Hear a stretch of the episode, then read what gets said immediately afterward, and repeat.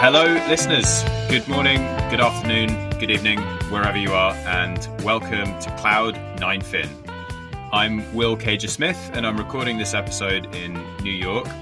We cover US markets every other week on this podcast, so be sure to check in next Thursday with my excellent colleague Kat Hidalgo in London to get your update on what's going on in Europe.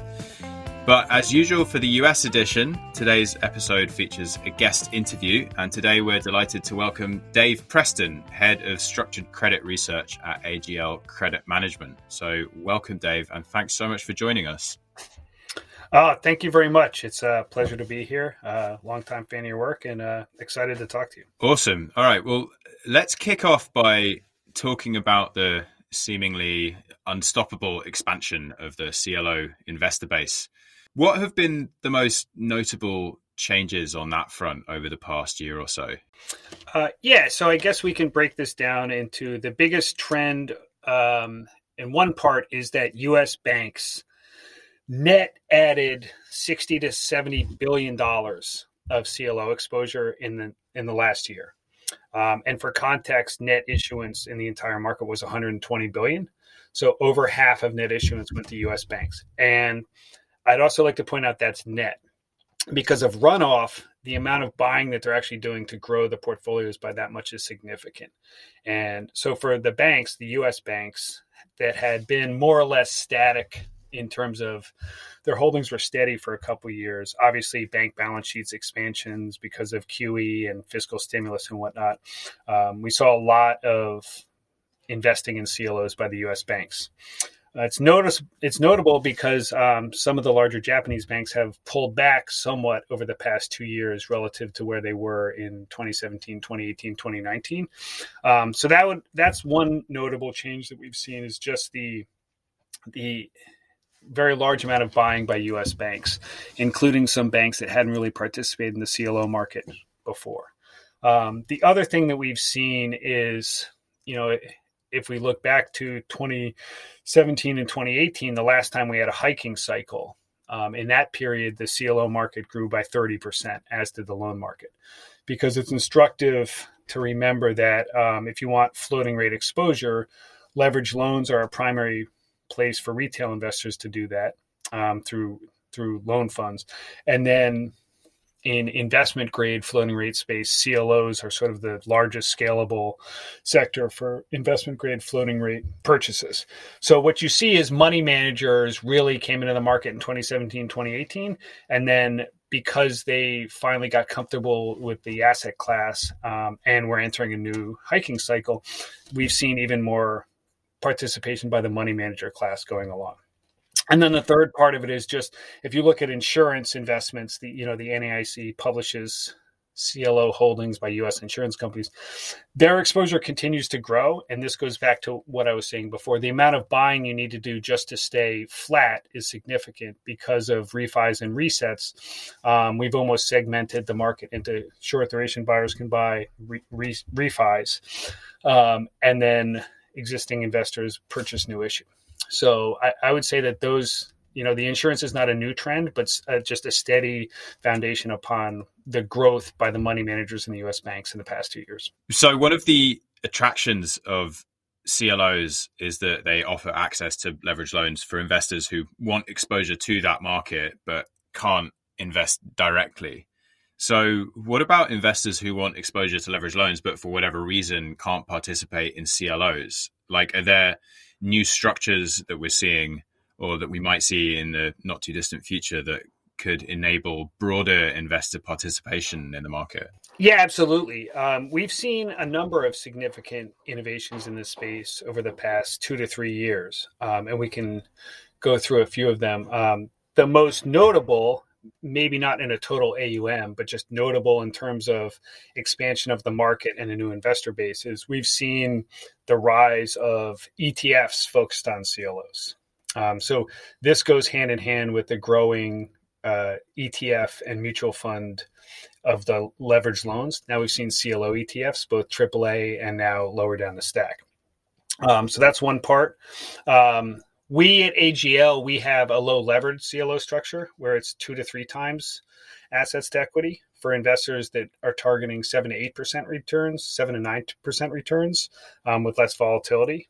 Um, you've also seen the rise of a structure that's more capital efficient for insurance companies, where there's um, a larger triple B tranche that amortizes. Um, and if you invest in the entire triple B, double B in equity, it's more efficient for insurance investors. And last, what I would see is last, what I would say is we've seen also where larger investors uh, that are offering exposure to leverage loans are doing it through what I would term bilateral or private CLOs, where you're essentially doing almost long term warehouse style lending um, against a pool of leverage loans, but not not de facto securitizing it. Right? It's uh, you're just sort of um, keeping it on balance sheet, and it's a uh, bilateral type of private CLO where there's you're gaining exposure to the loans, someone's lending against that pool.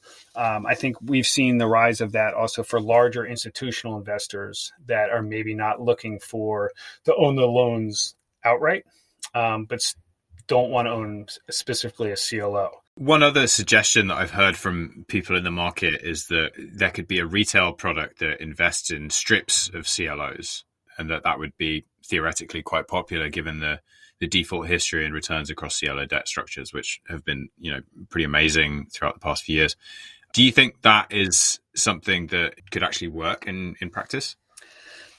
I think it could work. I mean, we have closed end funds that focus on equity, and now we have um, both dedicated, whether it's mutual fund or ETFs, focused on the top of top of the stack and AAA's. So um, I would think that it would work. I think that what we've seen is um, some of the BDCs that focused on CLO investments have decided, um, in some cases, that they'd rather just have a closed end fund with exposure to CLOs. So I think that more and this is a trend across retail investing, whether it's ETFs specifically or, or even mutual funds, right?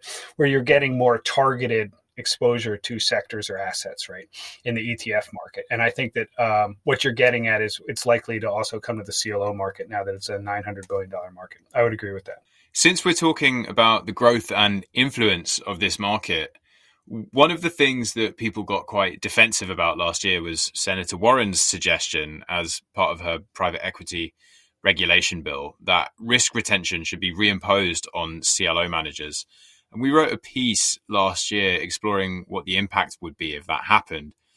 And our conclusion was basically that it wouldn't make that much difference, apart from one really important thing, which is that it might make it harder for smaller managers to compete and therefore reduce diversity in the market. And that that would probably give even more power to the biggest managers, many of which, ironically, are owned by the very private equity firms that Warren's bill sought to make less powerful.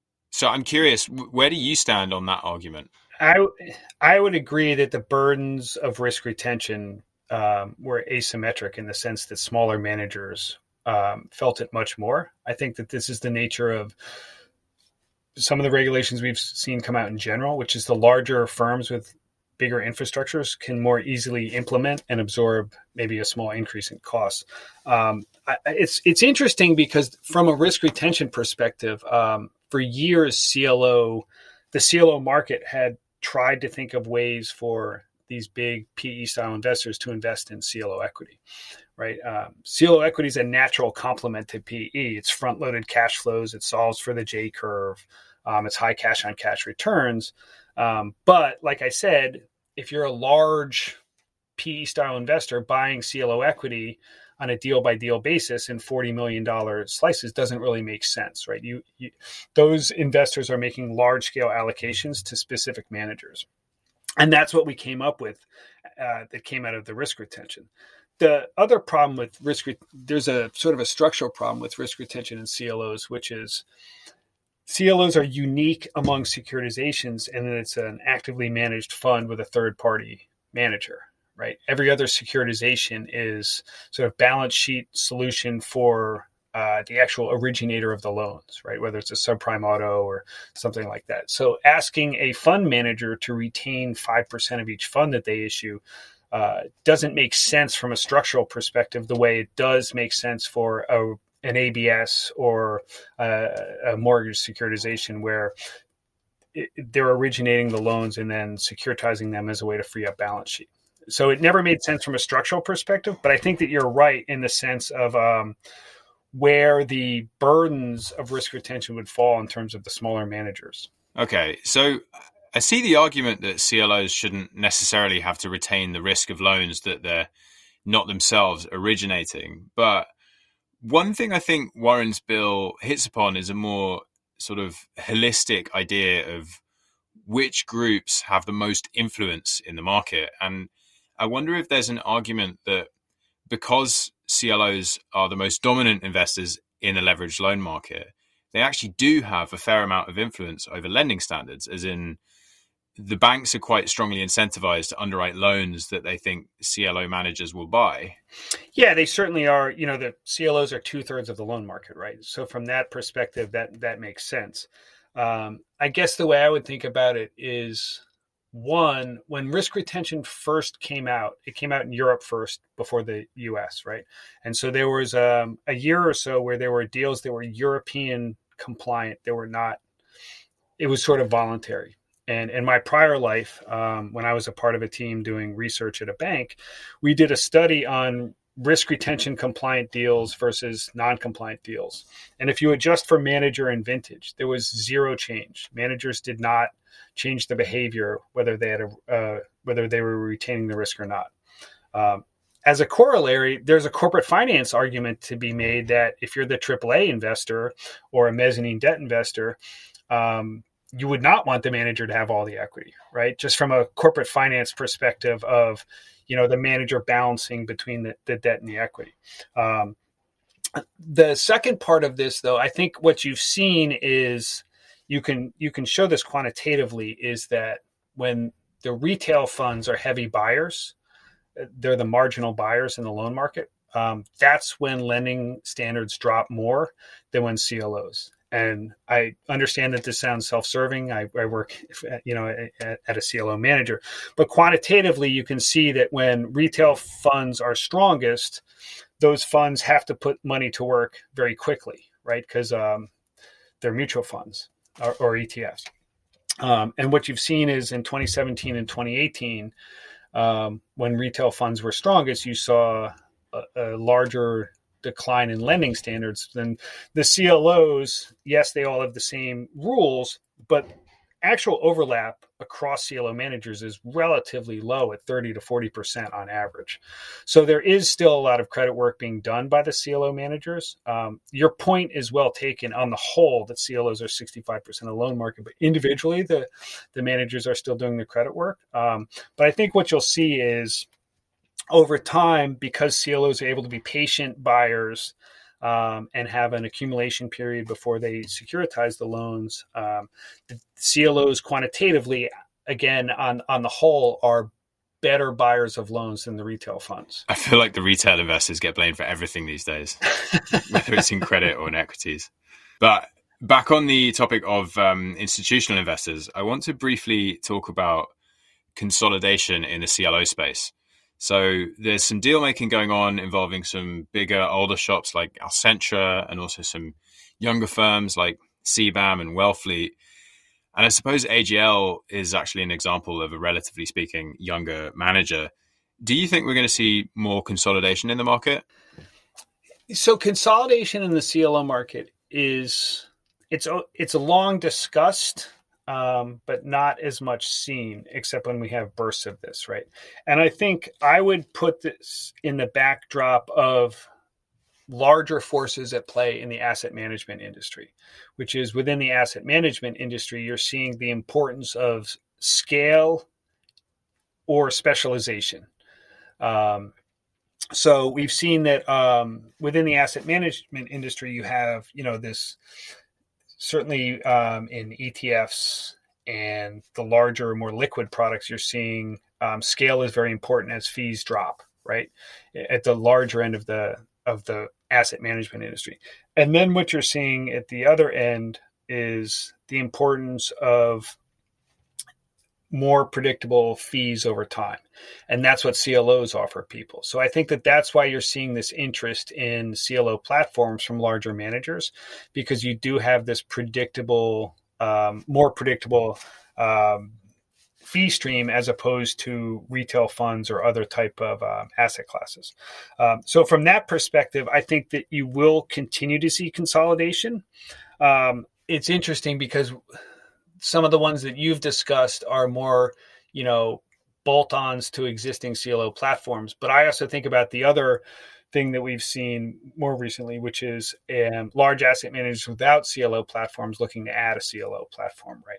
And I think that that's another thing that you'll likely see is um, every larger asset management has firm has to sort of decide would they rather build it or buy it to use the old the old saw right so from that perspective um, yeah i think that you'll you'll see it um, in general i think that it makes sense for consolidation to go forward i think the question is for some of the smaller managers um, you know if you're a larger if you're an acquirer if it's a smaller number of deals, integrating those deals in terms of the fee stream is sort of what the calculus is. So, um, but to specifically answer your question, it will I don't know if we're going to continue to have a huge burst of news, um, but I think that it's reflecting larger forces at play in the asset management space. And on that note, again, AGL is a good example of how the market has broadened and kind of splintered in the sense that you guys have big names from private equity and from the banking side now running a CLO shop.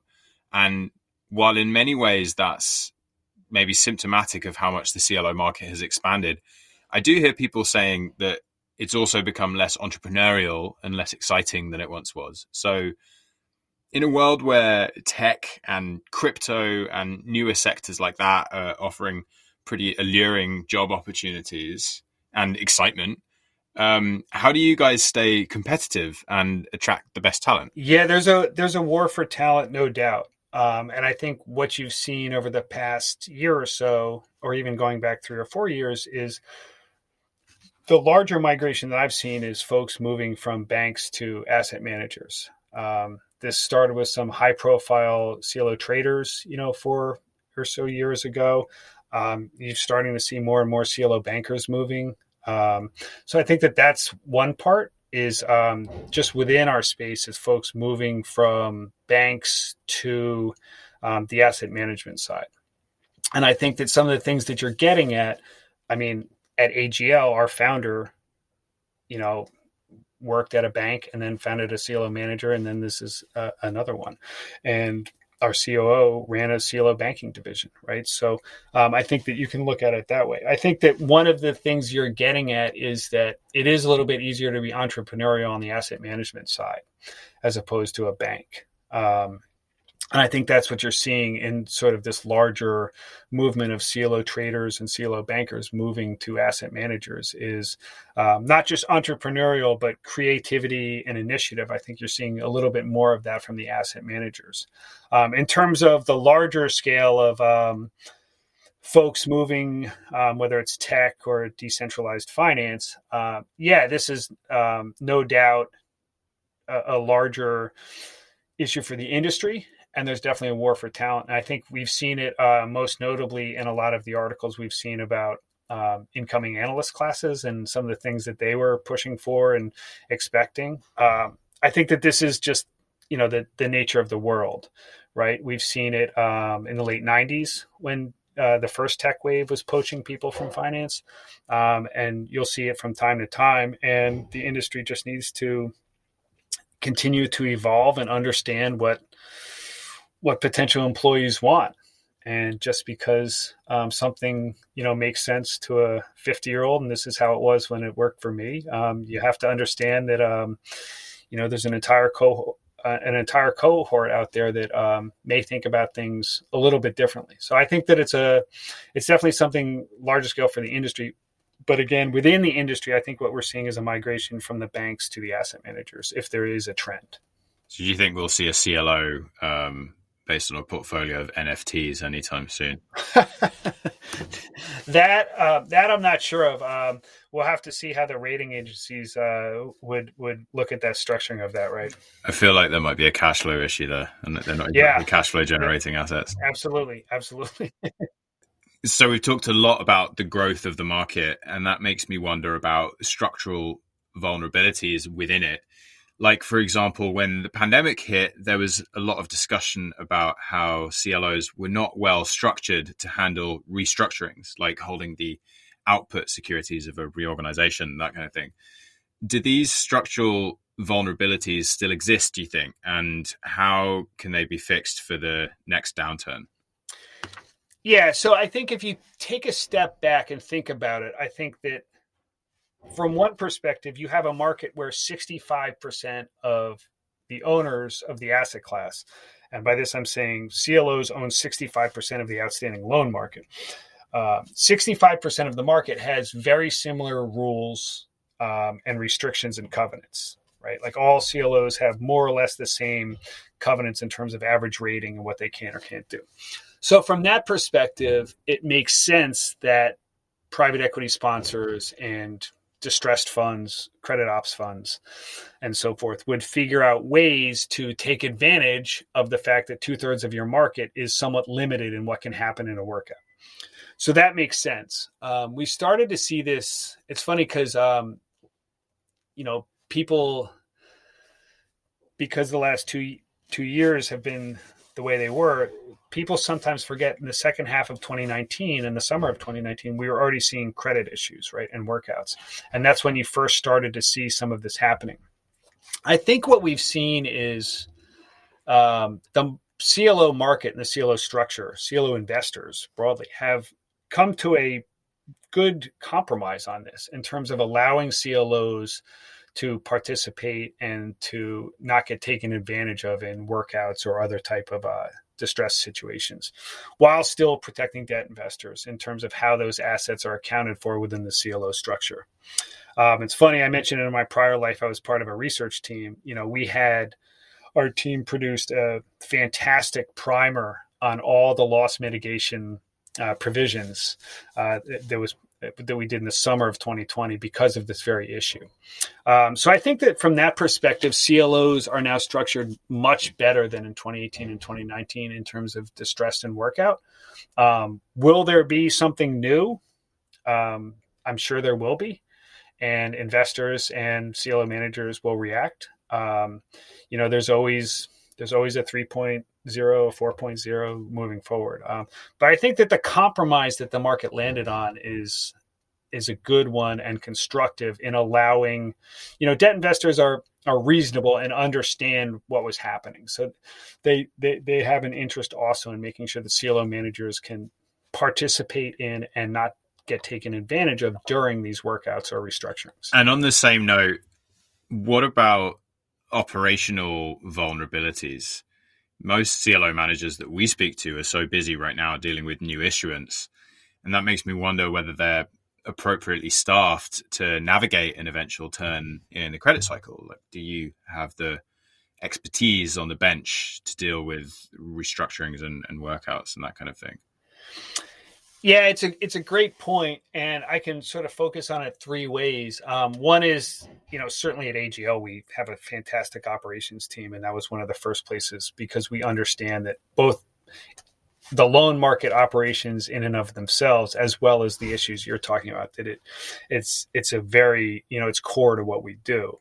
Um, the second part is um, at AGL, we are private side on every loan. And I think what we saw in 2019 is that some of the issues, some of the managers that only went private on a loan too late in the process could be an issue.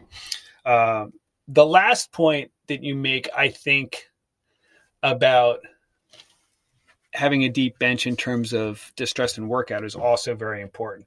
And I think that's what you've seen is look, our credit view is that COVID reset the clock right? If you look at the loans that defaulted in 2020, they limped into the year. They were the weaker issuers. We're in a fantastic M&A as um, businesses react to this new world in terms of um, whether it's new products, new business plans. Um, but that doesn't mean that even though everything is good today, that it will be in two years. If you look back at the last time we had significant inflows, 17 and 18, we had credit issues in 2019, right? So it is important to keep your eye on the fundamentals and, like you said, to have a deep bench in terms of workout and distress. And I think that that's what we saw last time is that some of the managers that um, maybe didn't approach it from a more holistic version in terms of fully staffing out um, operations side or you know using private side information or having that workout in distress i think that you could see that in 2019 um, after two great years in the clo market the summer of 2019 when the cracks started to show you could see where that was happening and why. So i think that you're onto something there. So that timing i think is kind of interesting in terms of the the last big peak in the CLO market and the time lag between then and when we started seeing the cracks in sort of late 2019. Do you think that gap is instructive at all for when we might see the next downturn in credit from now, kind of post COVID? Well, I think predicting the next credit downturn, you know, I went to conferences for seven years and heard I was in the seventh inning. So it was the longest seventh inning of anybody's life. Um, I, I think that the other thing to think about is before COVID, leveraged loans, leveraged finance, but leveraged loans specifically in CLOs were a little bit unique across corporate credit in the sense that had already gone through a miniature downturn in late 14, early 15, um, a much bigger downturn in 15, 16. But then in late 18 and then the summer of 19, you know, if you look at prices and things like that, smaller credit cycles. And I think that the way I think about it is there's always a sector or two that are going through mini recessions. The question of how many of them bubble up at once. So we focus on a recession. You know, we always want to have loans that perform well even during a recession through contractual cash flows and things like that. But I think um, I'm not going to predict when the next downturn is, but I do think it's instructive for, despite all the inflows and everything is good now, that people should, you know, the fundamental credit work is still very important in terms of the timing. Um, so the question is, how many of those, you know, in the summer of 19 we were saying how many idiosyncratic events make a, a credit cycle right? Um, so that's something that i certainly think about a lot is in terms of uh, inflows and then sort of an after effect. And in terms of that quality of credit selection and the underwriting quality do you think that the investor base in leverage loan market is doing good enough credit work at the moment? Or do you think the recent inflows into the market have pressured that a little bit and are leading some to some erosion of lending standards. I don't think we've seen a significant downturn yet. I think that the underwrite we're still sort of at the beginning of you know if you think about a credit cycle in terms of uh, consolidation, expansion, and then sort of a decline, right? We're still sort of in the somewhere between the uh, we're, we're still in the beginning of the expansion period. So I don't think we've seen that as much. Um, another thing I watch a lot is the share of loans trading above par, right? That's another thing that you can see from the loan inflows. So with the with the underlying theme that we're always focused on the fundamental credits. We haven't seen anything as significant as you know maybe late 2018 in terms of underwriting standards really getting away from us. Now we still obviously like every other credit manager reject their fair share of loans to be sure, but that's a steady state. Okay, and finally, I want to talk briefly about ESG. It feels like it's becoming omnipresent in the credit market, at least as a talking point.